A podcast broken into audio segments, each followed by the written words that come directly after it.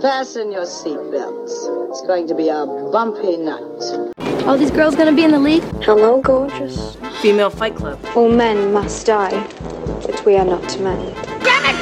What do you think happened to Karen? Lauren. Girl, her name is Kimberly.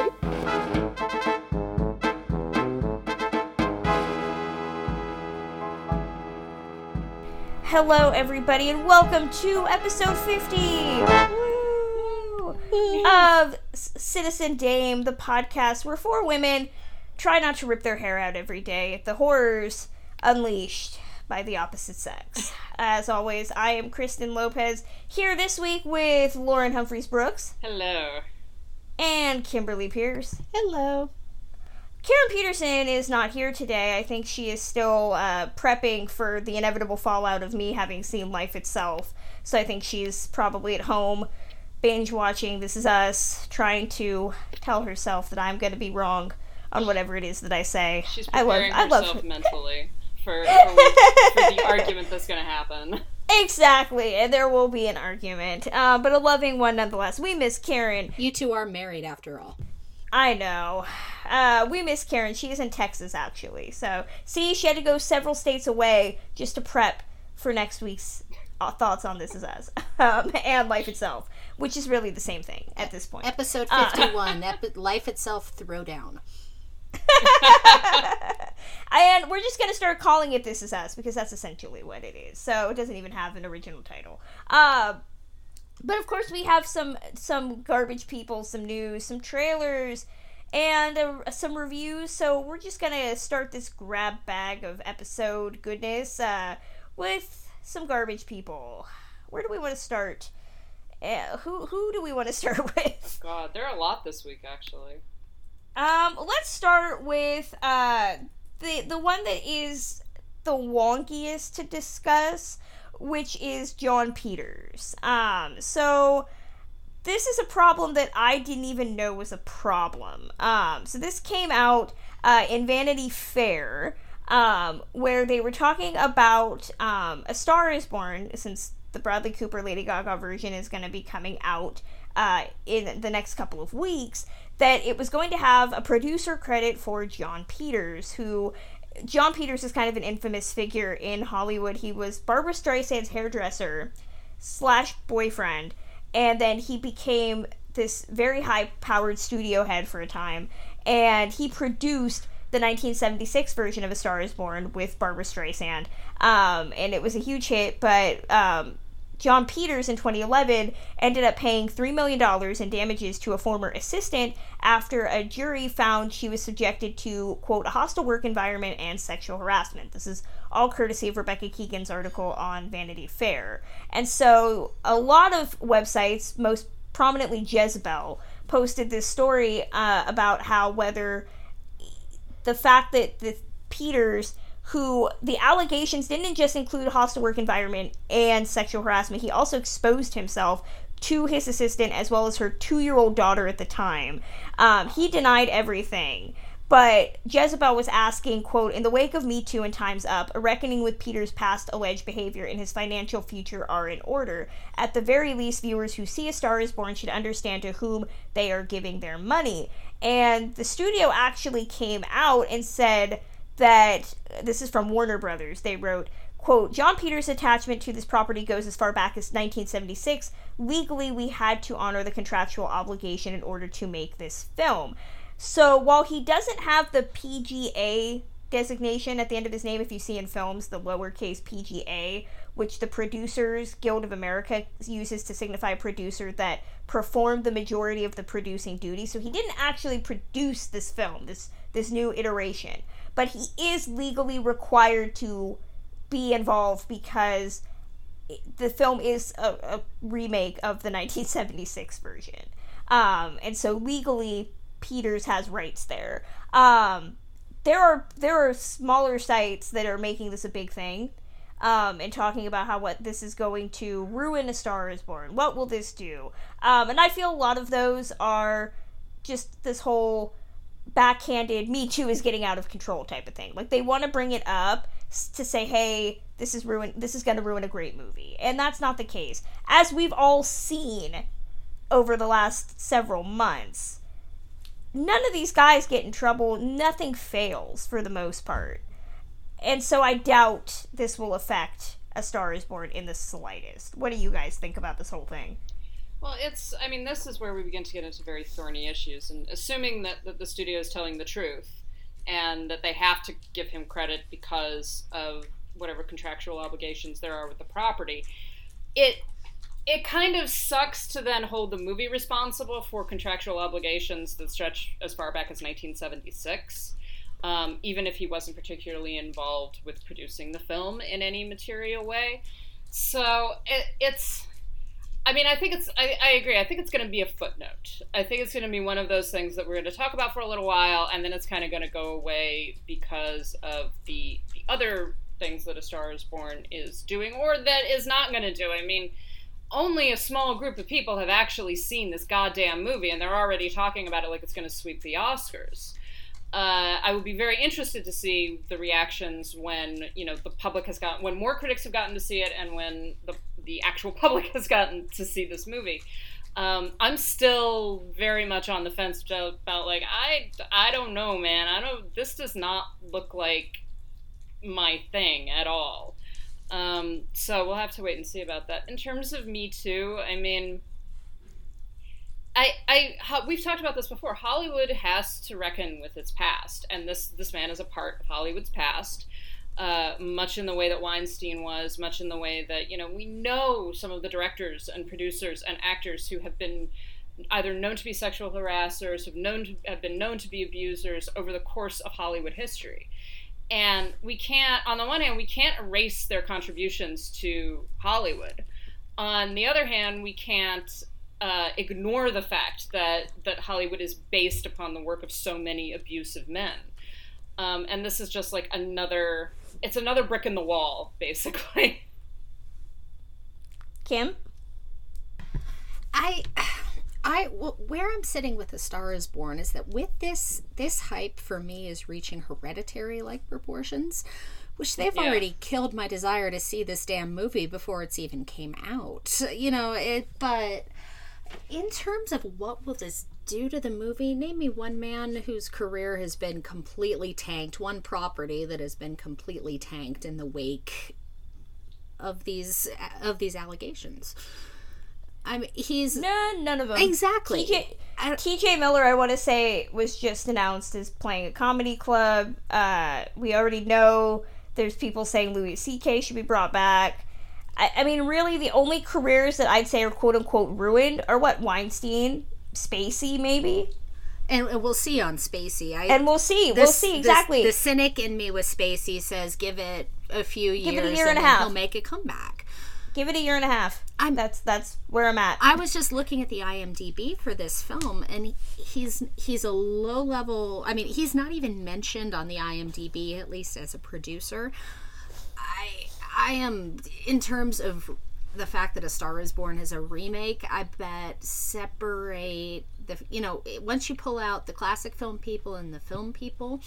I bet you 75% of the American public probably barely remembers that it was a remake. Ultimately, this guy's trash. This guy's a garbage person, but he's a very low level garbage person. In yeah, don't get me wrong. I'm sure there's stuff in Peter's background. Oh. I mean, I'm sure there's stuff that goes that goes deep. this um, this if- tie though to this film is Right. It's not going to sink this movie, especially And- and with I this think- hype Well, and it that's coming it out. is a tenuous tie. I mean, when you really Yeah. come down to it, like you were saying, this this That's- is almost an obligation that they can't. that's where exactly I, I get rid think of. that that's where I think that some of these sites that are are, are really just trying to get clicks off of off of this um, are just perpetuating this as like see what Me Too is wrought. You know, now it's going to take down A Star Is Born because of this incredibly tenuous connection, and I think that it really misses the point. I mean, eh, Jon Peters is a horrible human being for what he did, but to to to bring this up in the context of will will people respond to it you know will people turn away in droves you Yeah. are really missing the point of what this movement has been looking at what it's been saying all of that i mean it, it just feels like a controversy being created for for people to both know about A Star is Born. I'm sure A Star is Born, the new version, I mean, all publicity is good publicity, right? So it keeps the film in, in the public eye because we're talking about it in some sense. But I think at this point, it's a controversy that's being used by by media, mm-hmm. by entertainment sites that want to to co-opt and get get attention. Yeah. Um so so I'm I'm not really on board with this. If anything, just go hear Kevin or Kevin Smith's story about working with Jon Peters trying to make a Batman movie. Like that is shows you just how insane Jon Peters was just as a person. He's a garbage person, but he's also like literally crazy. So there's that. um moving on to Garbage The person next- number two. garbage person. Um, I'm just gonna get this out of the way because it's just Shane Black. We're going back to Shane Black. Ew. Um, he has he has a movie out this week. Um, and there we, we talked last week about how he was he and the cast were acting like a bunch of assholes because they were pulling out of press opportunities with Olivia Munn after she complained and got a friend of his fired who uh, the friend was a registered sex offender and Sterling K. Brown was the only one to come out and say that he wasn't at TIFF when this movie premiered, so he couldn't pr- uh, promote it, but that he supported her. Trevante Rhodes, which hurts me, and Boyd Holbrook both came out with "I'm not upset at Shane, I'm upset at the situation" statements, which, wait, really, really, okay. What about um, what was that Boyd Holbrook who had the bullshit? I'm proud of her statement too. yeah, I'm Yeah. proud of her, but I also did pull out of events so that I wouldn't have to promote her Fuck, it. fuck that shit. Fuck him. Yeah. Um, and then Shane Black on the red carpet um, at the premiere in LA actually made an apology. Um, somebody asked him about it. He said, quote, I made an error in judgment that is irresponsible. I was the captain of that ship. It's my job to make sure those things don't happen, and I failed. I take full responsibility. I'm de- very deeply sorry. Um, and I think that that would have been great. And then he went on a little bit more and said, quote, I hope I learned from this because it really bothers me that this movie has been overshadowed in some ways by a stupid decision that I made. I'm very sorry to anybody. Doesn't apologize to Olivia Munn, who was directly affected by this. Um, he he's sad that the movie is overshadowed. Mind you, this is a friend who appeared in this and The Nice Guys, opposite a 14 year old actress. Um, and I think at this point, I don't have the article, but the the girl um, who was the the victim uh, of of his friend came out and, and made some statements. Um, and I don't have them handy, so I don't know what she said. Um, but I mean, it's a better apology than most guys have been making as this has gone on. But he's waiting till now. He's waiting till the red carpet in LA when it was unavoidable. He could have made those statements chronically at TIFF opposite his actress. There's uncomfortable video of him sitting next to Olivia Munn not saying anything. And, and I mean, I don't want him to talk over her and say, well, you don't understand. But at, at some point in the, any of those interviews, he could have looked at her and said, you know what, I'm sorry. I, We fucked up. I fucked up. And I should have, you should, you should damn well have cast here that are supporting you. And the fact that they aren't here reflects badly on me. It reflects badly on them. Like all of that. There are ways to do that. So I I applaud him for apologizing, but he could have done all of that us- away from a red carpet. Yeah. Captain Subtext earlier. says he's sorry. He's sorry that he got caught. Yeah. Yeah, right, that's- right. He did this before. He did this in another movie. He got away with it. So It, it, yeah, Where does that lie? Exactly. It's it's. I mean, we've talked about this. You know, we keep on reiterating this that this is an issue of workplace safety. That you know, and and people are like, well, doesn't this guy have the right to to work? And it's just like, well, I mean, you know, you want to believe that people are able to to fix themselves. You want to be, you know, you want to be able to believe that. Um, even someone that is a registered sex offender is not going to offend again. You want to believe all of that.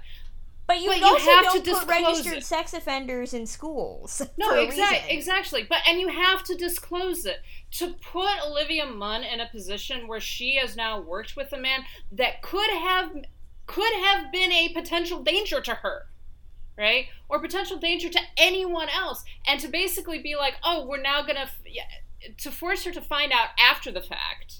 And then she was the only one who made any noise about it. She was the one that went to the studio to talk about it. Uh, and all of her male co-stars are like, whoa, whoa, it's, it's a terrible situation. It's just like, no, this is a situation about trust. This is a situation where a director has concealed this information or has has uh, not informed his cast about what was going on on his set, and that's there. There's no excuse for that. Like, sure, fine, Shane Black has apologized, just like but even that apology is just like, well, I hope I learned from this. It's just like you have a choice about whether or not you learned from this. How hard is it not to hire your friend who is a registered sex offender? How hard? And having hired him, how hard is it to turn to your female stars or your entire cast and be like, hey, by the way, this guy that you're about to work with is a registered sex offender? Like, well, and, and and that's the thing is there are rules for registered sex offenders. Yeah. I mean, there are rules, and to put him in a movie that starred an underage girl who was the same age as the victim that he had victimized like how how do you reconcile that? In 20th century fox i found this out from um, some friends on twitter. Uh, 20th century fox came out and said we don't background check. Yeah. how do you not eh, this is the only industry and and i know we've talked about this with child performers and and other other issues that that have not been solved in hollywood how is hollywood the only industry that doesn't require a background check when you employ somebody It's it's insane. I mean, there there's there's no there's no reason not to do this because you're going to make your sets safer, you're going to make your performers safer, you're going to make everybody involved safer, and you're going to avoid shit like this.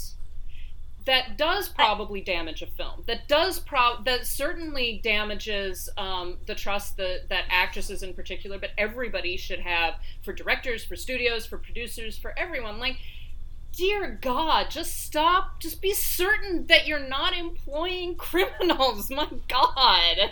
Well, and, and this especially, I mean, this this issue really bothers me more than anything. Cause I mean, I, we we did a whole discussion about about child actors, and I, I mean, I say what industry doesn't background check? How is Hollywood the only industry? And, and honestly, I shouldn't be surprised. I shouldn't because Hollywood, from its inception, is littered with the bodies of, of poor child performers who have been abused and, and cast aside. Um, so so hearing that Shane Black just thought that that employing his friend was worth more than the safety of a young girl who who might not have ever been in any danger. Thank God she wasn't. And but we'll never know that. If there if anybody was, we will never ever know that because nobody will say shit.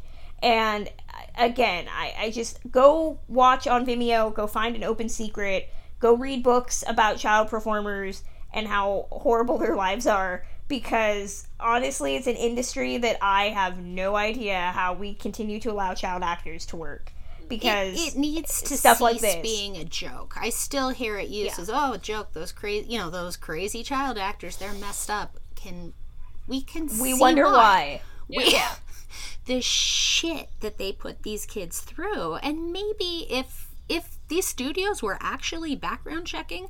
Maybe we wouldn't have half the issues we're having now, but then Well, we also wouldn't have half of Hollywood. yeah, well, I was just that was going to be the next sentence out of my mouth. They probably don't background check because that would probably keep a shit ton of people from working. yeah. Yeah, there Um, there needs there needs to be more protections for for everybody and For and everybody. Ultimately, you know what? It's going to make the industry. It will make the industry better because it will mean that people trust each other. It will mean that there isn't any of this backdoor dealing because at some point the shit hits the fan. That is what we have seen with someone like Weinstein. It can take 35 years. But the shit hits the fan, and it's ugly and it's disgusting, and it makes the public mistrust basically everybody. So moving on to another horrible human being, Les Moonves. Um, so Les Moonves was uh, gonna be leaving CBS with a very lucrative golden parachute because what better way to tell a serial sexual harasser, misogynist, asshole harasser than to give them 130 some odd million um, and tell them they, they can go live happily ever after. Um, so Ronan Farrow said no um that ain't gonna happen because he's awesome and we love him here um so he published an additional hold on one second i gotta move something he published an additional um article uh, about how six other women had come forward to accuse Les Moonves of sexual harassment. Um, all of it is horrid, and it proves just a string of horrors that he has pretty much assaulted practically every woman he's come into contact with. At one point, he just said, "Well, he couldn't help it. That that's literally his problem." Um, and then there was a, a blind item included about um, how he had assaulted a, a prominent actress of a detective show in the 80s, which everybody seems to say is Angela Lansbury. Um, if it is, okay, I'm just gonna be blunt. I'm gonna be incredibly blunt. He deserves to burn in hell because Oh, completely. How do you? I've been in the presence of Angela Lansbury. She is a, a fantastic human being, and I I feel for all the women that are affected, all of them. I mean, I I, I don't want to say that one is more important than the other, but Angela Lansbury, a goddamn national treasure. Like, how do you, how? And the story that uh, about her again, she's not named. This is all just hypothetical. This is a guess. The story about this this actress that he assaulted is just so horrific, and it's just so casual in how he treated it. That's what I was going to say. I've heard a few, a, a kind of a short list of who it could have been. The, the general consensus seems to be likely Angela Lansbury. I have heard one of the actresses from Kate and Allie. I think I've heard Tyne Daly thrown in there.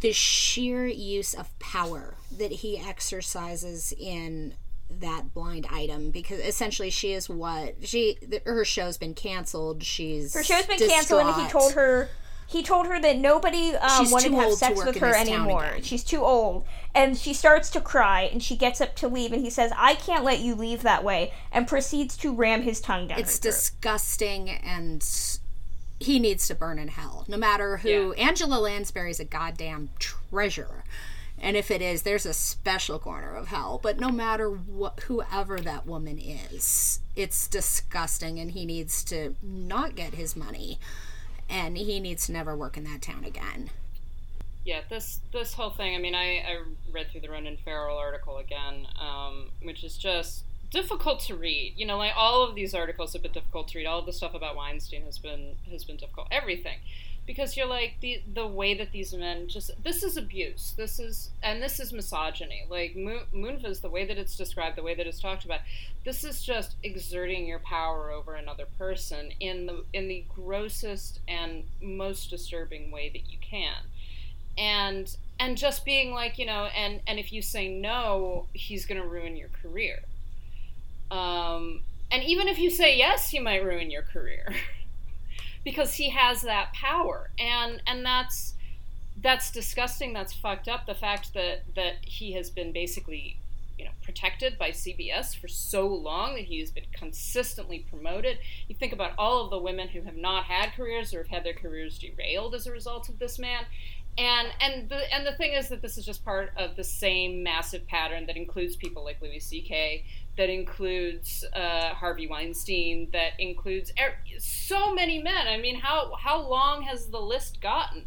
hollywood About for the the men- last century Yeah, about the men that have just damn and damage and i'm personally angry not just as a woman but as a as a lover of film and of media i'm just like you have taken so much culture from me now like to realize that these women could have could have done so much and were stopped either either literally by by the by the choices made by a miso- by a violently misogynist man or were frightened out of it. And and to, to think about that and to just be like you know what? You have taken so much from me as a viewer. Just as like someone who enjoys watching tv shows enjoys watching film you have destroyed so much of the culture that i should have.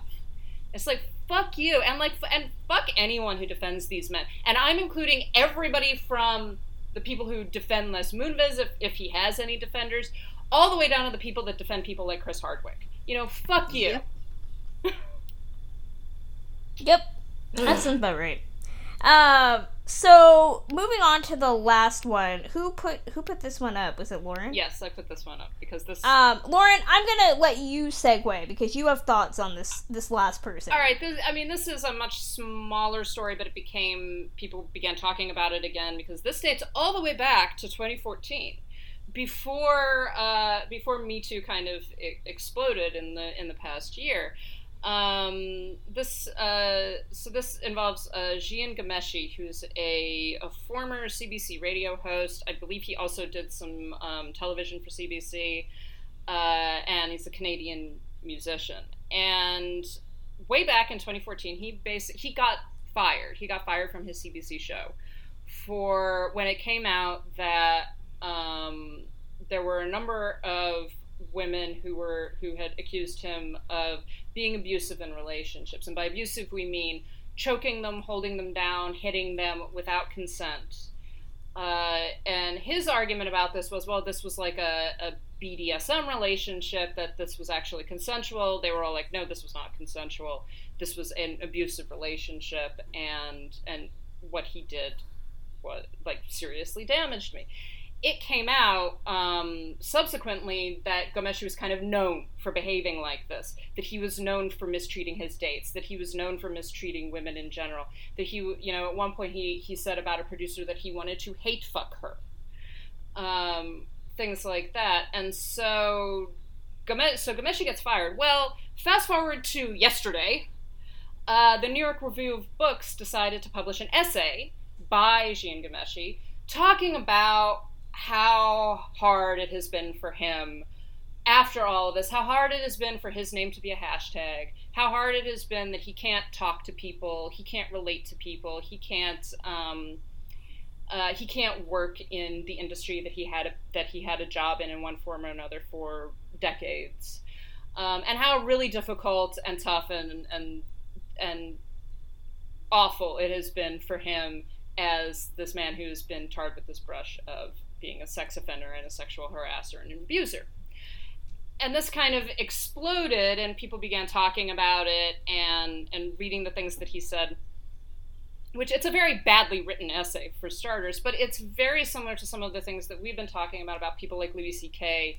and about this whole discussion of redemption and what redemption means and what it looks like and can these men redeem themselves and can they be welcomed back into the fold and what we continuously see with men like Ghomeshi, with men like Louis C.K., is this this apology tour, in which they never truly apologize. They never, and by apologizing, I mean they never say what I did was wrong, what the things that I did, and I deserved to to have to leave, and I have changed, and I have made myself better, and I am sorry for the things that I did. These men never say that. It's always about poor me, poor um, you know I, I can't i can't live my regular life. And the fact that places like new york review of books have allowed these men to a massive platform in order to broadcast their self-pity is disgusting. And i'm i'm sick of it. The the Ghomeshi thing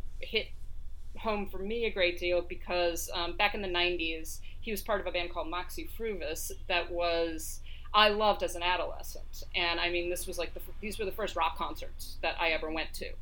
Um, was with this band, and I actually I've I've met him. I hung out with him. I was like 12 years old, uh, and I actually spent time with this guy, and I talked to him. And one of the things that um, one of his accusers has has been a very interesting essay under the cut about was that he present he always presented himself a certain way publicly and a certain way privately, and I guess that personally at that level, that's that's what bothers me so much is that as a kid, and I was always with my parents. There was never like anything dangerous or anything like that. But as a kid, to have known that someone that you admired and someone that you even had had met and interacted with and loved could actually be this kind of person is just incredibly disturbing. So. Yeah, and and I think I think so much of it is is these sites that are letting these guys come back, whether it's to pen essays or to perform, yeah. Eh, they're they're they're trading on the notoriety. They want the attention that the notoriety is going to bring, and you know, I, I want to start holding these places accountable and be like, okay, you know what? You want that notoriety, you get it.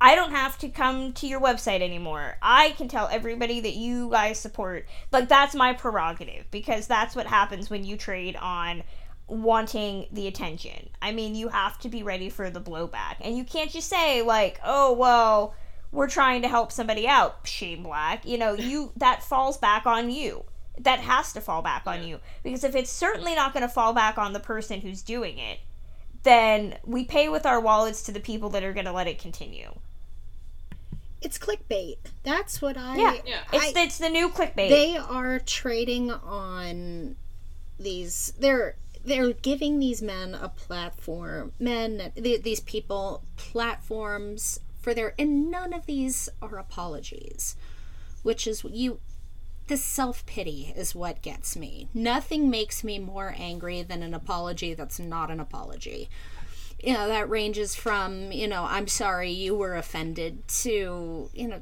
things like that where it's like oh i'm you know this i can't do this i can't do this. Oh i should how long does a man have to wait before he gets his career back?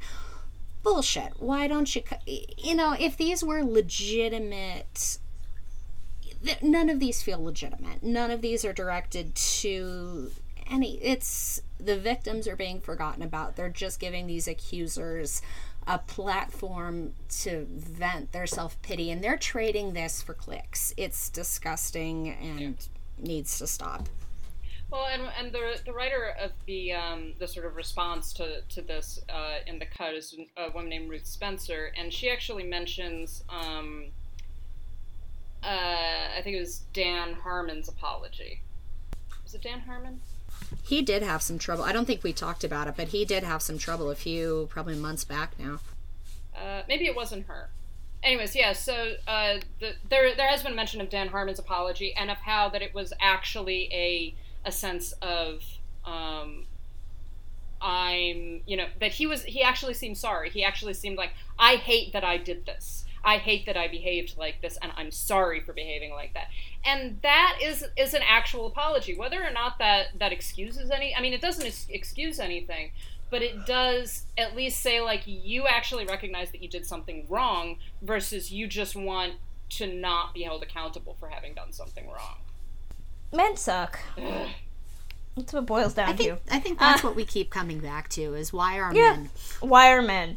Um, so moving on, uh, we're gonna bookend with some trailers because there wasn't a whole lot of trailer uh, news out this week. So we're gonna look at Netflix shows. So the first trailer that came out uh, this week is for the Coen Brothers' latest anthology series, The Ballad of Buster Scruggs.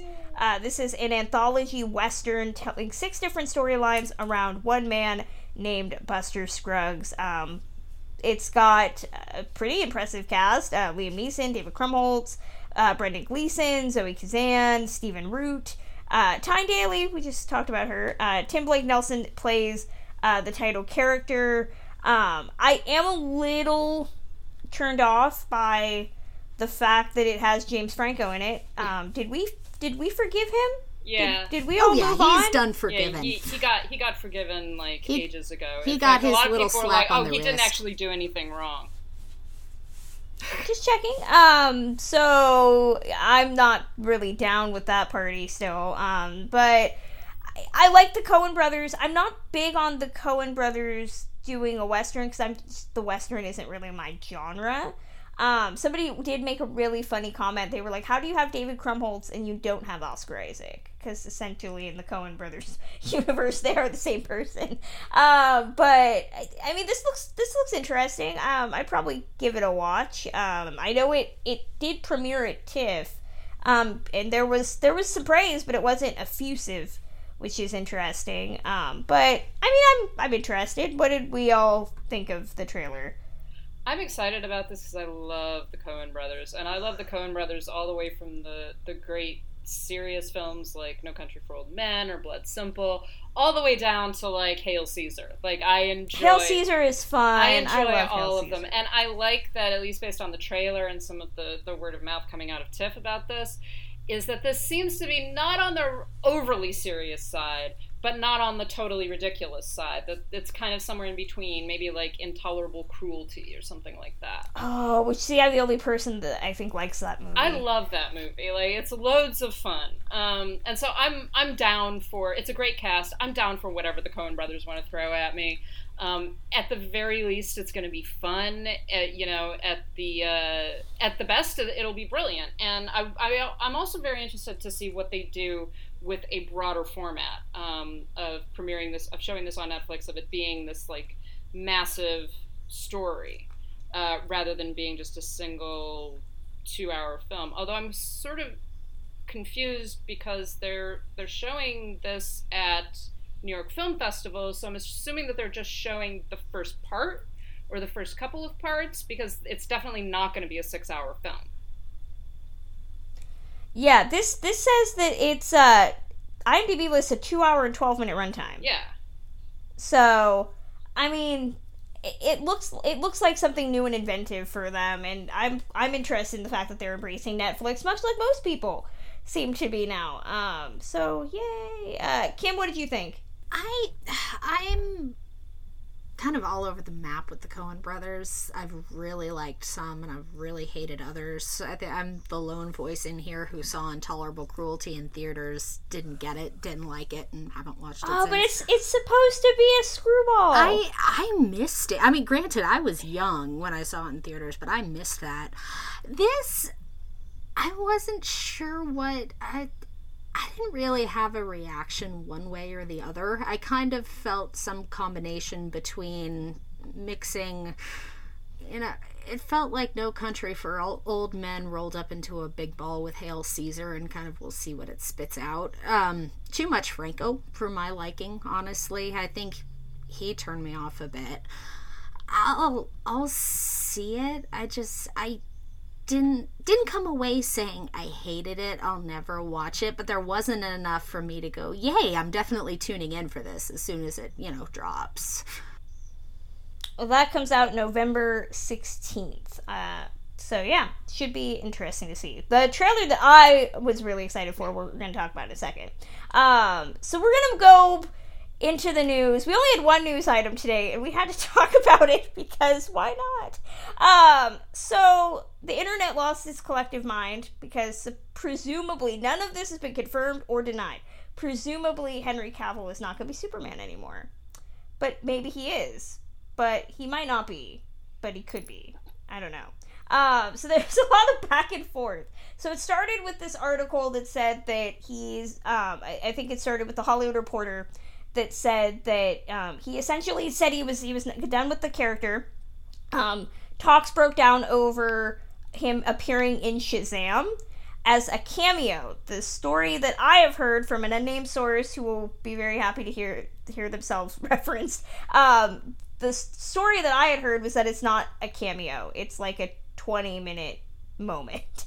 Um, and that the rumor that I have uh, is that he wanted more money to pretty much have a, a significant kind of supporting role in the film, um, and that that didn't happen. So they just kind of stagnated. Um, and the fact that Fallout is such a hit and people are really happy about the Cavill stash kind of has given Henry Cavill some confidence, and that he's decided that he's he's out. Um, but then through the joys of Instagram Henry Cavill did this really weird ass video where he's holding a Superman doll and there's music playing in the background. We don't know what it means. Um, and nobody will tell us, let alone him. Um, so nothing has really been resolved. We don't know if he's he's gonna play. He's supposed to have one more film on his contract. Was the Shazam cameo gonna be that, or was there gonna be one more movie? We already know Ben Affleck is flirting with not being Batman. Um, and DC is saying the rumor in the, the Hollywood Reporter piece is that um, they don't want to continue with the, the big two at this point because of the failures of the films, and that they wanted to redirect and focus on Supergirl, which they already have a TV show for. So I don't know why we need to have in like film version and TV version. Um, Lauren, I'm going to start with you because you make fun of me daily for my Henry Cavill thing. So, what are your thoughts on all of this madness? um, yeah, I do make fun of you daily. Uh, I know. I and I, I take I take that. I accept that because that's just I deserve it. I think because because I mean you know I, I absolutely see I get the appeal of Henry Cavill. Henry Cavill is a very attractive man. There's no doubt about that. He's also just not a very good actor. And he's also incredibly stupid. And and he's also just not very bright. And that's and that's Henry Cavill as a person. I'm sorry. Every time I've seen him in an interview, I'm like, you're not very smart, are you? Like like you and, and, as somebody who's seen many an interview, um, I can I can maybe back that up. You're big and pretty and really dumb. Like that's that's my reaction. I mean, I'm sorry, everybody. That's that's my reaction. We're gonna get so many angry Cavill fans. He's, he's probably rocking back and forth with a corner somewhere, clutching the PhD we don't know he has. he did go to college, you know. I mean, I did mean, he? he said he was gonna. He did. He did, and he claimed. He claims he that if he wasn't an actor, he was going to be an Egyptologist at, at Oxford, and I just oh, so God. were we all. Oh, that That's just gave so me a casting funny. idea that is just like it's so funny. what I'm saying is, I don't buy any of it. Well, well okay? no, just, no, I don't. You know. I mean, may, you know, sometimes people that are very academically smart, smart appear to not be intelligent in every other way. So maybe that's it. I don't know. Um, yeah, I mean, I I think that he's been fine as Superman. It's kind of hard to to lay too much at his door, given that he hasn't really been giving great scripts or great films. Um, you know, the the Man of Steel and Batman v Superman and Justice League and all of that, like these are not good films, and even the people that we have liked in them, you're kind of like, this is not, this isn't good. Um, for me personally, if they, if you know, Henry Cavill wants to exit and they want to get rid of Ben Affleck, and then to decide that they're going to go in a completely different direction with the DC movies, that's fine by me. Uh, I really wish that DC would get out from underneath this. We have to do really serious and dark and gritty and realistic movies, and just do enjoyable standalones, which might be what Shazam winds up being, and and that's great if so.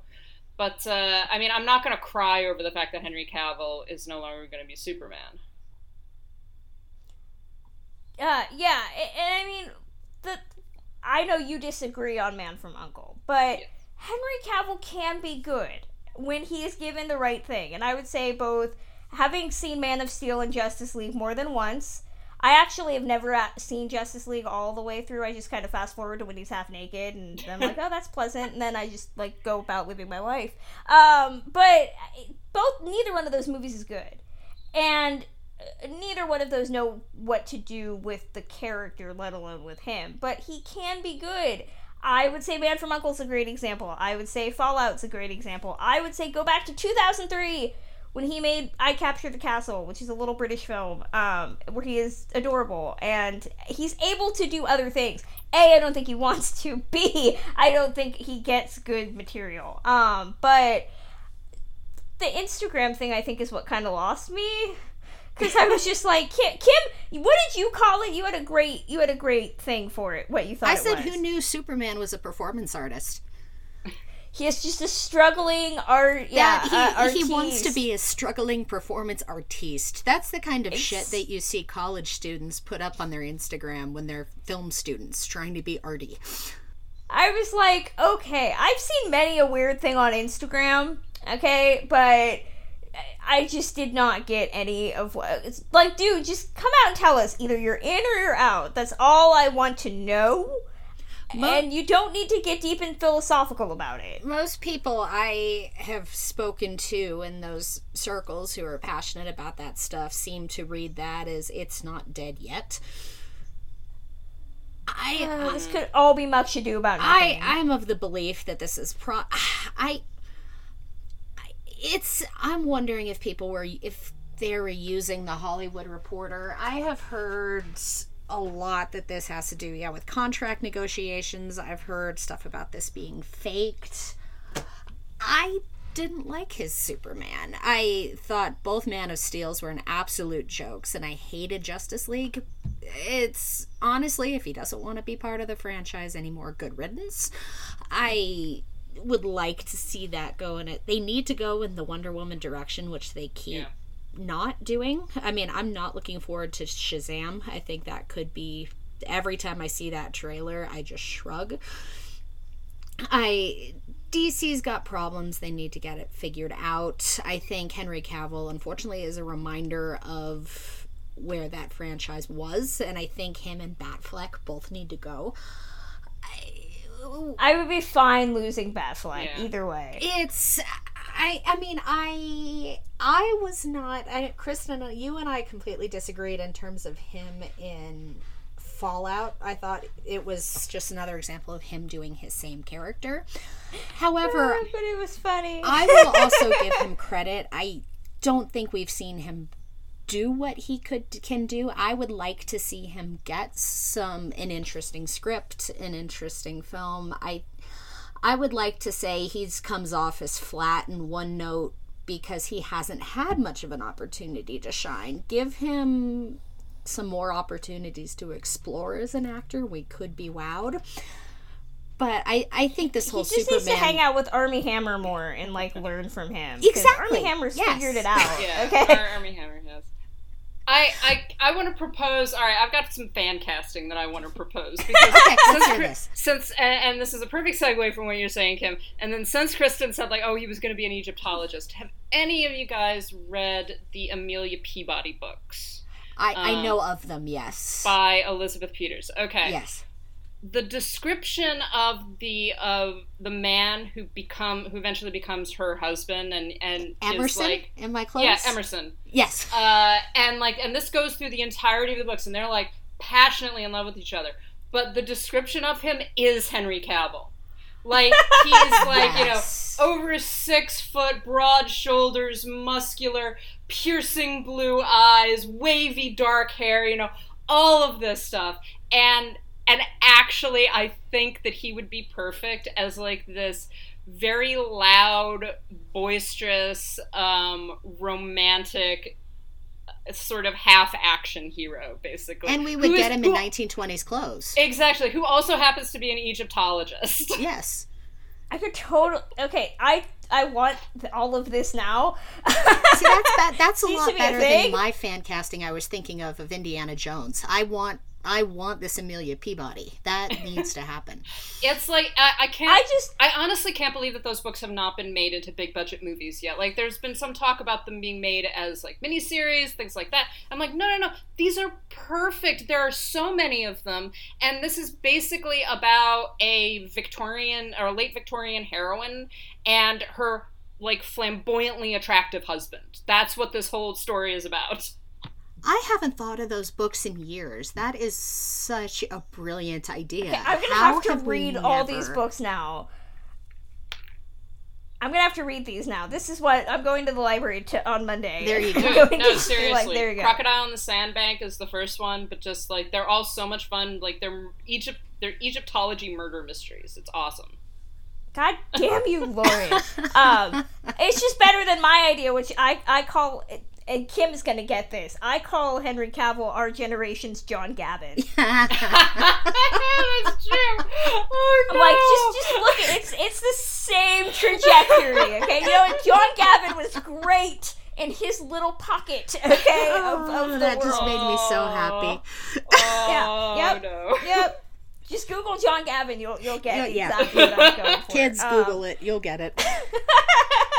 Moving on. So Henry Cavill, in, in a nutshell, we don't really care if he stays as Superman or not. Just just stop making emotionally complex Instagram videos. I'm not buying it. I'm not. Okay. You know what? Just just follow Justin Theroux's Instagram. He just posts pictures of his dog, and it's fine. Okay, and we we don't need any like big soliloquy. Okay, just stop. What if he Uh, started doing the Josh Brolin Instagram thing? No, nobody needs to be Josh Brolin's Instagram ever. Okay, I've had to stop actually because I just can't. And, and it, he writes like paragraphs. Like who does that on an Instagram caption? Well, Why? he's naked fondling his a fish, right? Oh god, I mean, that's he's gonna haunt my. He seems to really love his wife. That's nice. Yeah. Yeah. Uh, wife number three should work out. I hope. Anywho, uh, moving on uh, to our next trailer, uh, another Netflix show. The first trailer for Chilling Adventures of Sabrina popped up. Um, this is an adaptation of the comic book. Uh, I do not believe it's a direct adaptation of the '90s television series with Melissa Joan Hart, but most people will will know of that. Um, but this is directly uh, based on the actual chilling adventures of Sabrina the Teenage Witch comic books. Um, and it, ta- stars Kiernan Shipka as uh, Sabrina Spellman, who is a 16 year old girl who, on her 16th birthday, has to choose between the witch world of her family and the human world of her friends, and also Satan. So I watched the trailer for this and I was just enthralled. I've read a couple of the comics and they're dark as shit. And I feel like I need to read the rest of them at this point now because I'm intrigued. I love the look of this. I I love the is it retro? Is it modern day? Is it in the past? I don't know. Um, I don't watch. It's going to be a on. tie-in to Riverdale, isn't it? So they It, well, they're on different networks. are they on okay? Because they yeah. the way they splashed the name about, and I thought I heard they were the same universe. This is produced by the same producers as Riverdale, And it loo- this was initially supposed to be on the CW. It looks Ah. exact CW like the passed. exact same aesthetic. Yeah, it does. yeah, it does because it was originally sold to the CW and then CW passed, um, and then it ended up on Netflix. So I don't know how much tie-in there's going to be. I've I've not watched Well, Riverdale. and, and Riverdale Um, is also like they they're putting their seasons on Netflix. yeah, So so I mean, it could it could be a might- weird Netflix network crossover. there might be some deal know. going on. I don't know. Yeah. But either way i am i'm into this. I i love the 90s sabrina the teenage witch. That was my thing back as a, a kid. And i i'm excited to see the character come back. I'm excited to see this take on it. Uh the fact that it's on netflix which means there's really no restrictions i'm interested to see how far they're gonna go. And it's got a really really great cast. Lucy davis uh, is gonna and and Miranda Otto are gonna play the aunts Hilda and Zelda so I'm just I'm in. I'm in. I want to see how this looks. I want more. What did you guys think of it? Well, I'm excited because uh, Kiernan Shipka, she was one of the unsungs, just a madman. I am. She was so good in that show in that tiny role that she had. I am really interested to see what she can do. I mean, I was a my I won't lie, my the first place my head went was to the 90s version. I was perfect age for that, perfect age for the Clar- Clarissa explains it all. Mm-hmm. And Melissa Joan Hart follows me on Twitter, but she follows everybody. But Didn't follow me. I well, fo- what the hell? Yeah, she she follows pretty much everybody. She's got a huge follow count, but it's you should start working on that. I'm going to. I'm gonna be all, hey there, MJ. What the hell? What the hell?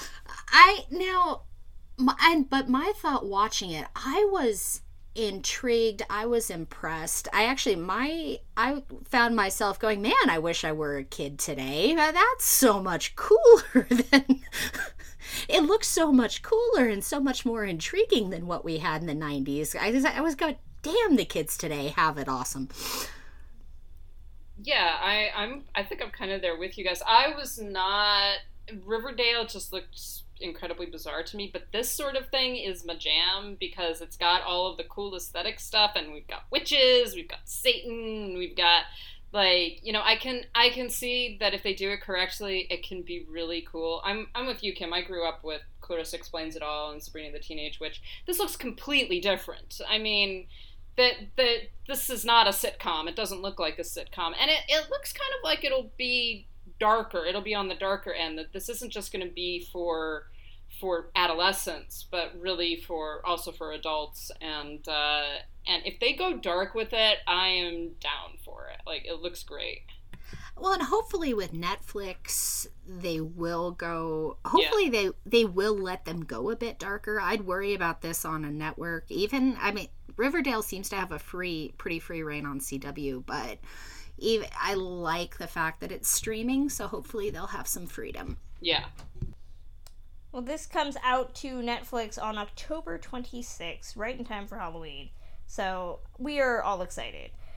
So we didn't have a whole lot going on this week. Um, so we're gonna get right into some reviews. Um, I'm gonna let Lauren talk very uh, about Colette because you saw it. Colette, I saw Colette ages ago, and I still remember the movie. um, so Colette is a biopic of the turn of the century French novelist and actress and bon vivant um, Colette, who's played in this film by Keira Knightley, and this film particularly focuses on the different complex relationships that she has with men and with women and her feelings about her society and her literary output and and develops a lot of her relationship with her husband um, Willie played by Dominic West and so the basic plot is that it opens with Colette and Willie um, sort of romancing each other, and then she runs away with him. They go to turn of the century Paris, where she's like, oh, this is going to be this really romantic and wonderful thing. And what she basically finds out is that her husband is very famous and is constantly going through booms and busts because he spends his money as quickly as he makes it. He's known to be a notorious libertine. He sleeps with pretty much everybody. Uh, and as time goes on, she begins to get more into her husband's way of life and eventually begins writing um, uh, Claudine at School, which is a thinly veiled account of her own school days. And she's attempting to contribute to her husband's business. Her husband is a publisher of books and novels and uh, and writing that he does not actually write, but that um, he publishes under his name. He's got basically a stable of authors who write for him, and she became and she becomes one of them. Um, and then as time goes on, she begins to want to get more uh, credit and adulation and respect for herself as a novelist because Cla- the Claudine books become these massively successful books and sort of catapult the two of them into this into becoming this major celebrity couple. It is a very well made film. It's very pretty. It's very aesthetic. There's a lot of like uh, the camera sweeping through these gorgeous, you know, Belle Epoque rooms and you know, focusing on the clothing, the fashions. Keira Knightley just like wears every variety of clothing you can come across. Uh, it's so in that sense, it's a very sort of quintessential costume drama.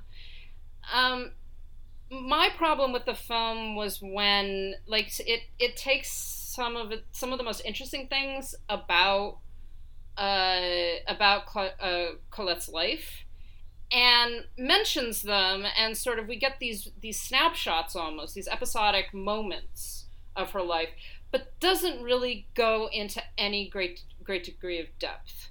Um, and that includes things like her sexuality the the gender dynamics of the time period the um, her her bi- her bisexuality her lesbianism. She has uh, long-term relationships with women.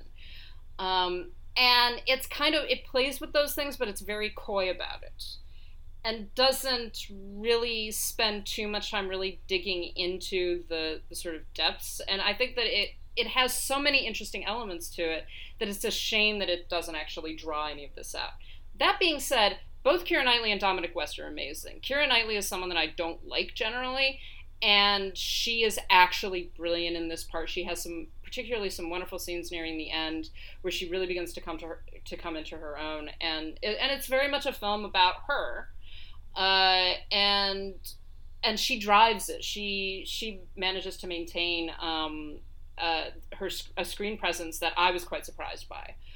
Uh, Dominic West is to me one of the most underrated actors. Uh, he's so good, and he's constantly kind of like, oh, he's that other guy and he really shouldn't be because he's fascinating to he's fascinating to watch. His character is could have so easily been this antagonist, and he isn't. He you actually do believe that he loves his wife um, after his own fashion, and he's likable and charming, and you're like, I really enjoy him, even though he's doing some things that I really disapprove of.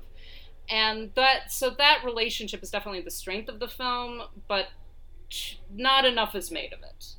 Uh, I really wanted to see. I actually wanted to see more of Colette. I wanted to see more of her um, dealing with her society and dealing with this sort of nebulousness of sexuality and of gender and of gender presentation um, in this time period. It does not go through her entire life. It only. It really only goes through the the sort of beginning part of her life and the publishing of the Claudine novels and her beginning to be recognized as an actual writer. So we don't get anything that happens in uh, in the latter part of her life. We don't really get the 1920s. We don't get an extensive examination of her her other relationships beyond her husband. So it's good. It should have been better.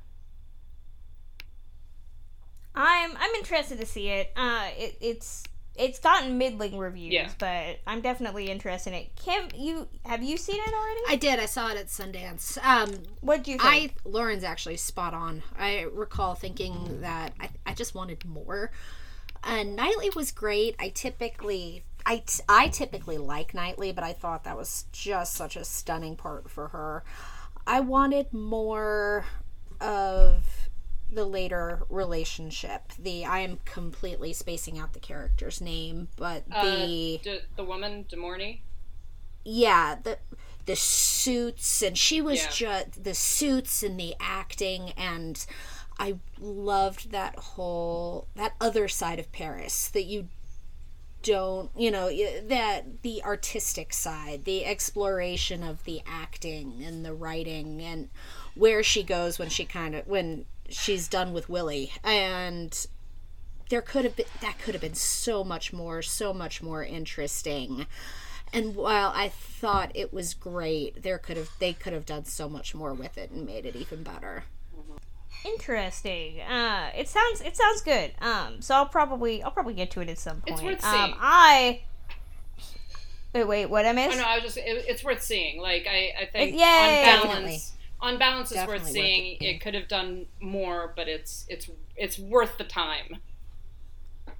Awesome. Um, so I I had a three movie week. I came out of not having uh, screenings for the last like two weeks, having three, to not having any next week. So go figure. Um, so I'm not going to talk about the one movie that I saw because it technically doesn't come out till next weekend, and I want to be here when Karen's back because I'm thinking her and I will have very different thoughts. Uh, but I did go see The Predator. I saw that Monday. Took my mom. She she's a Shane Black fan, so I decided to go out and see it. And I have not seen any Predator movie except this one. not even the first one I've never seen the 87 Holy version. cow. So maybe I made a mistake going in with this first one. Yeah. Um, yeah, that's Yeah, what most everybody seems to you need to see the that's what first everybody one, seems man. to tell me. I, you know, 80s action. I just, it's not, it's not been my thing. But I mean, I do like Die Hard. So 80s action versus hackneyed remakes trying to recapture 80s action at least go for original over Yeah. imitation Exactly. So I I saw this. Um, this is a, a take on the 1987 version where essentially a group of commandos. Uh, there's a, a space alien that shows up, and Boyd Holbrook has to save the day. Oh, along with a bunch of other minorities that are never really utilized to any full effect. Um, there's a lot of problems with this. I think as Shane Black becomes more of a studio director, he really loses his ability to tell a good story. And you have a lot happening in this movie's first like half hour um, that feels very front loaded.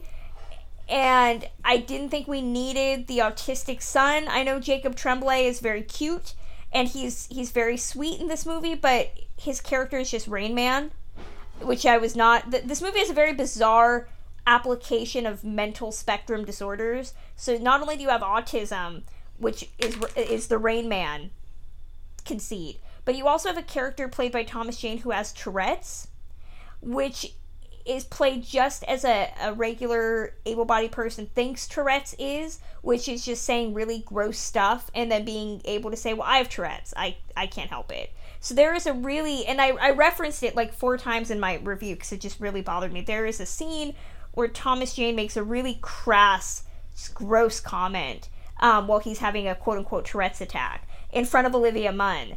And Olivia Munn is in a hotel room with six men, and she is noticeably upset and uncomfortable. And the men spend two minutes like the joke is that oh they're just trying to explain to her that it's not about her it's just his tourette's um and i was like mm, no okay i'm i'm good um the humor doesn't really juxtapose well with the uh, movie. This movie really plays itself as like this ass kicking male macho movie with like rah rah music. Um, the fake blood, the the CGI is awful. It, there's so much fake blood for an R-rated movie. It feels very squeamish about things. Um, and just the characters. You have some great actors in this movie that are wasted flat out. You have Trevante Rhodes playing a guy who could have been our hero. Why is he not our hero? And you waste him. You have Keegan Michael Key in some sort of weird homoerotic relationship with Thomas Jane. And Keegan Michael Key's character tells jokes, so apparently he's just crazy. I don't know. Um, none of these actors are important. The highlights of the movie are Olivia Munn, who really didn't need to complain necessarily about the the scene that's not in the movie. She should have been complaining as well about the scenes of her that are in this movie. She is she is the hot scientist, and she has some moments where she could have again been the hero of the story. But the movie undercuts her at every opportunity. She only escapes the predator in one scene because she's naked. Literally, Oh they God. make her nude in order to get her to escape. Um, she's she's always the one that Boyd Holbrook is telling, "Go watch my kid. Go over there." She literally has a moment with a big gun and she shoots herself in the foot because you know the movie's joke with that is that these men every time she picks up a gun they like duck like because the scariest thing is bitches holding the gun. Um and she's she's too good for this movie. She's too good. Um sterling k. Brown is also way too good for this movie. He plays the villain and again could have been the hero uh, could have been the villain anti-hero make him the lead because he's got so much charisma in the few scenes that he's got. He's terrifying. He's just doesn't devil may care. He's got a great scene where he threatens a small child and i was again all of these people could have been a different take on the hero really retcon the 80s which is so steeped in machismo and have a, a black man or a, a woman play play this hero and they let it be boyd holbrook uh, or as i call him boyd Joel Hunnam Kinnaman Holbrook. What I confuse him with like eight different blonde white guys. Okay, he's that guy who's not that other guy, as I infamously have laid out. Um, he's our lead. And he is so goddamn important. Y'all want to talk about Henry Cavill having no personality? This guy is a vacuous pit of just like blah. Um, you know, he's the asshole father who doesn't spend time with his kid because he's all about the job. And I didn't care. I didn't care at all. I if he had lived or died, I, I would have been like, yeah, that's nice. Um, so I didn't like this movie. If you if you are raised on the original Predator, you probably won't enjoy this movie either. As many people have told me, they they've enjoyed the original and they did not like this. Um, and it's sad because this movie is a great bunch of ensemble characters holding up one bland white guy and I think that that says a lot. So, so not a fan. I and my and Mama Lopez was not a fan of of it either. So, uh, yeah, we, I know you're shaking your head. You can go go back to cleaning. I Thank ju- you. I just had to I I just IMDb Boyd Holbrook, and I've seen the man in movies, and I have no fucking clue who he is. exactly. Exactly. He is that guy. Like that. He's that guy, but he's not that other guy that I always think he is. He's a low rent Joel Kinnaman. Sure. A I working think- man Joel Kinnaman. I think they're both the same man. So as, if Lauren thinks Justin Theroux isn't real, I think Boyd Holbrook is is just eight different white guys with blonde hair. I mean- who use the who rotate names. I completely agree with you that like there there's a type of blasé action hero in Hollywood right now that is just the same white guy playing different parts. Yeah, and it's he's in Predator. So um, I it was, was- it was a miss. I was supposed to go see this, but had to drop out for a couple of things. Is oh, so fine. Olivia. Munn's only because the scene they cut was her getting hara- harassed. So her only purpose in this film is to be harassed. Is that uh, what Pretty I'm hearing? much. There is there is literally a scene. So she shoots herself in the foot with a tranquilizer and passes out, and then she's in a hotel room with these six guys that are just literally standing in front of her in a line, and she wakes up, and she wakes up to six men staring at her at the end of the bed. And when she starts to freak out, they're like all like, "Oh, I don't know what your problem is." And I was sitting there thinking, um, really? really? You don't know what her problem is? Well, let me Uh, explain. and these guys, yeah, these guys act like they've never seen a woman. You know, there's so many cross jokes about women, but then they're all uppity that she thinks they're like perverts. It's like if anybody remembers the Emma Watson scene and this is the end, and how that that film at least attempted to call out like the elephant in the room. This movie doesn't think that exists Ew. and I was I was just like nope and then it's immediately followed by Thomas Jane making this incredibly crass comment in front of her so as she's trying to head for the door he makes this comment and- and it's a it's a reference to oral sex um and she's just like disgusted and they're like oh no it's not it's not about you he's not into you that way he just has Tourette's yep wow. the silence says it all Wow. That yeah, ugh. yeah. So see, ladies, men don't want to rape you. If they make a comment about your vagina, it's just because they're they have Tourette syndrome, right? Right? Who hasn't had It's that like, problem? and yeah, What? like it, it's so male. I mean, that's so male though. It's just like, why would you be afraid of of waking up in a room surrounded by a bunch of men you've never met? It's just like, oh, exactly. oh yeah, why would that freak me out? I don't know. I have no idea. I guess Yeah, I'm just there's a fucking crazy. human history. They're the they're the men on Twitter going hashtag not all men. Yeah, oh exactly. my well, God. I, Exactly, I didn't. exactly I wasn't is. thinking about raping. It was just like, well, how the fuck am I supposed to know that, dude? Who are you?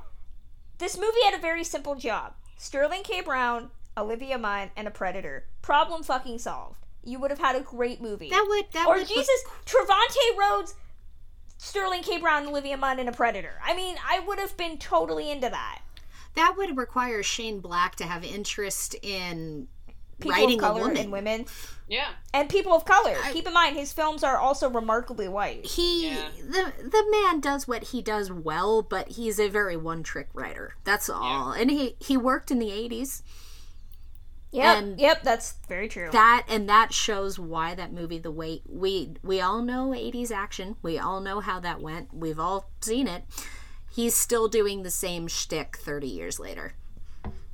yeah, Predator is not good. Don't go see it. Um, but the movie you should go see that Lauren is going to see uh, is a simple favor. Yay. I I've actually seen this twice now. I went with my mom last night. She didn't go to the press screening with me. Um, and I'm not going to talk about it too much because we are actually going to do a whole bonus show on this um, and talk about it in depth with spoilers. Um, but I, I will say this movie is brilliant. I absolutely freaking love this movie. I saw it again last night and it, it held up just as much as it did when I saw it on Tuesday. Um, and everything you've seen the trailer go in as cold as you can. Just go in as cold as you can. Um, it's it's so inventive in what it does with women. Um, it's written by a woman, i- directed by Paul Feig, who is fantastic He's an honorary. Um, one, I mean, honorary woman exactly well somebody some uh my friend mariah who works for tcm reviewed this and she compared him to george cukor and i can really see that Oh, that's Um, interesting. yeah george cukor most uh, if you don't know who he is was a director of quote unquote women's pictures um, did a lot of movies with katharine hepburn um, and and really knew how to to de- film women and and showcase women. And and here he is just so great at not only filming how these actresses interact with each other the script has this awareness of how women talk to each other and it breaks down so many different stereotypes. Um, it's fantastic. Blake lively um, i've been a blake lively stan when it wasn't popular um, and and i've always thought she's had talent she just needs the right roles and this is the role for her i mean she is just so flawless and acid tongued and the outfits um, I, I tweeted this out on twitter uh, last night and we've all decided we want a thin man remake with with um, cate blanchett and Kate, uh, and uh, blake lively oh my god. As nick and nora Oh my i want to see it Yes. i know right just a That's lot of Such masculine a good suits idea. When I I like masculine that, suits one-liners patriarchy dist- i want it that i want third it so tweet bad that somebody contributed about adding Janelle Monáe in there. yes tiffany vasquez Quite added the uh, quite the threesome right there. That would be fantastic. Um, so she is she is phenomenal. She almost steamrolls everybody, but Anna Kendrick's also really great playing this mommy vlogger who, um, in in any other movie would be this like bland, pathetic female that you just feel bad for. Uh, you know the the perils of mommyhood. You know, this is what happens, women, when you give your soul over to a child. But it does something totally different with that, um, which I really appreciated. Um, I, I actually wrote an article about how I think this redoes the manic pixie dream girl from a, a feminist angle. Um, and it's really great. There's some great cameos. Linda Cardellini has a really great cameo in here. Um, Henry Golding made it to the five on my list. he is number five purely because of a couple scenes in this movie and one line of dialogue where I was just like, "Marry me." Um, it's not the line of dialogue you're thinking. There is there's a saucy line of dialogue, but there's actually a very nerdy line of dialogue that he he has where I was just like, "Oh my god, I love you so much." Um, but I, I love this. I want I would live in this world if I could. okay. Um I just loved everything about it. It's it's um very high on my best of the year list. I don't know if I I'd say it trumps Blindspotting cuz they're very different movies. Um but it's it's up there. It's high. So go go see it and we will talk about it in depth once once Lauren and Kim have seen it cuz it's it's worthy of a way more advanced discussion. I'm really excited. Yep, seeing it this weekend. Yeah. It should be. It's so good, and we, I'm sure our Slack channel will be just like a crazy Blake Lively thirst fest. Um, I'm excited for it. So, uh, what do we all have on tap this week? I actually have no screenings next week. I am very shocked. Mind you, I'm getting screening invites for like October, November, but I don't have anything next week. I have all the screenings. Yeah, that's right. You were at New York Film Uh, Fest. yeah, the press screenings for New York Film Festival are starting, which means that um, you know I I have to look at my list exactly about what I'm seeing next week. I know that I'm seeing The Other Side of the Wind. Um, I think I'm seeing Wildlife, and I think If Beale Street Could Talk is next week. Also, all of which I'm very excited about. So, uh, uh, so I'm looking forward to that. It's gonna. It's always a bit of a, a hustle, but um, it's an enjoyable festival usually. Kim. I only have one this week. Uh, the Sisters Brothers. Oh, I think my sister's brother's screening isn't till uh, October first. So Oh, so that Yeah. that we're getting that one early. That's nice. yeah, yeah. Sacramento tends to get the limited release stuff really late. Um, so yeah, and the and the only other movie that I know comes out next week, I've already seen.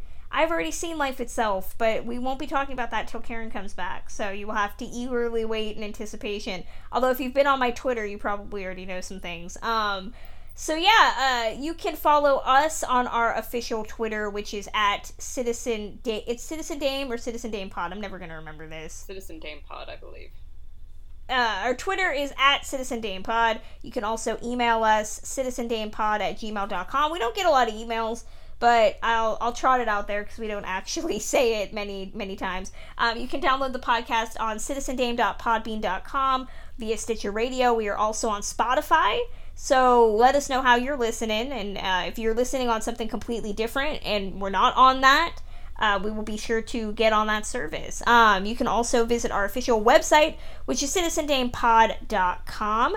We have our Citizen Dame Fives, our Feminist Fridays that Kim writes. Uh, Lauren has reviews from time to time, and the show notes also go up there that give out links. You can watch the trailers that we talk about. All of that is there as well. Um, we were a little bit delayed. Karen's been very busy this week, so I think our Citizen Dame 5 for this week will essentially be what we did last week.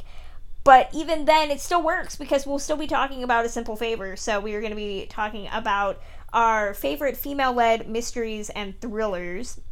So that'll be up soon.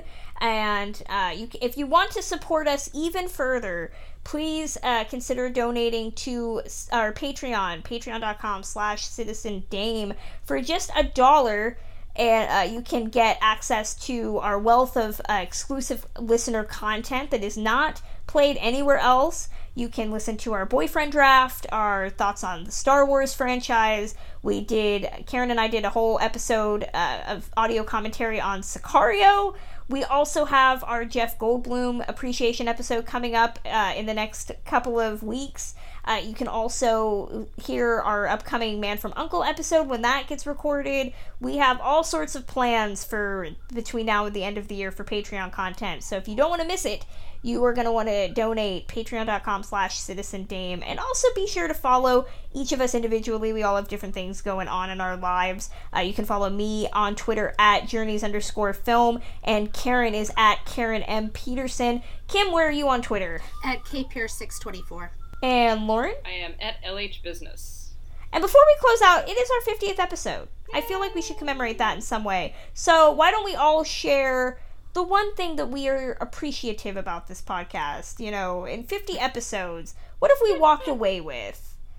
Um, I'm gonna say I have walked away with a fonder hatred of the male sex. Um, I, I certainly am more angry than I used to be. um, but at the same time, I am super happy that I get to hang out with these uh, Stone Cold Pack weirdos every week. Uh, and they are some of my best lady friends uh, actually best friends because I only have like one male friend. So, and he's he's kind of a lady at this point. Um, Paul, Tony doesn't listen. My friend Tony doesn't listen to the podcast, so I can make that joke, um, and he will get it. Um, but but I I love doing the show every week, even though I'm frustrated about the state of Hollywood, and I found an outlet for people who don't find my love of Henry Cavill to be weird. They just find it to be silly. Um, so endearing, silly, silly and endearing. Kim, what about you? How do you want to close out this episode, remembering 50 episodes of Citizen Dame? The, I'm right along with you. This has got me the the best group of lady friends I've probably ever had. Some of the best group of people who I can, you know, be me and you know my love of bland white men with accents and who will who will laugh at me endearingly and you know not not totally judge me but no it's just me and but and also why are men but Wireman. i love you all Lauren? Uh, I, I, that's yeah. I, I think I just want to echo that. I, I am usually angry, um, as as most people know, but it is nice to have an outlet for that anger and to actually talk to people that, um, you know, think think not the same way, but think similarly, and to agree on some things and to not not agree on others, and uh, and yeah, it's it's been like great. I've had a great time so far, and I hope that you know here's to another fifty episodes. Heck yes. Um, Karen. Karen will share her thoughts, I'm sure, when she comes back. So, yay! It's been it's been great to do 50 episodes. We hope to do we hope to hit 100 soon. Uh, go even beyond that. Maybe one day we'll actually get that $500 Patreon uh, donation, so that uh, Karen will have to watch The Social Network. yeah. Um. So so yeah. Uh, we will be back next week with the full roundtable of ladies. Until then, uh, we'll talk to you soon. Bye. Want to trade confessions? No, no, no. Come on. What's the wildest thing you've ever done? Oh, I no, I don't know. I shouldn't. You go first. Okay, um. A few months ago, Sean and I had his TA over for um, dinner and drinks and a threesome. Was Sean jealous of him? Did I say it was a him? It's very cool, sis. Very cool. Okay? Yeah. I don't mean to freak you out. Hello. I'm not freaked out. Maybe you're freaked out. Okay. I'm not freaked out. I'm cool. I'm lazy, fair.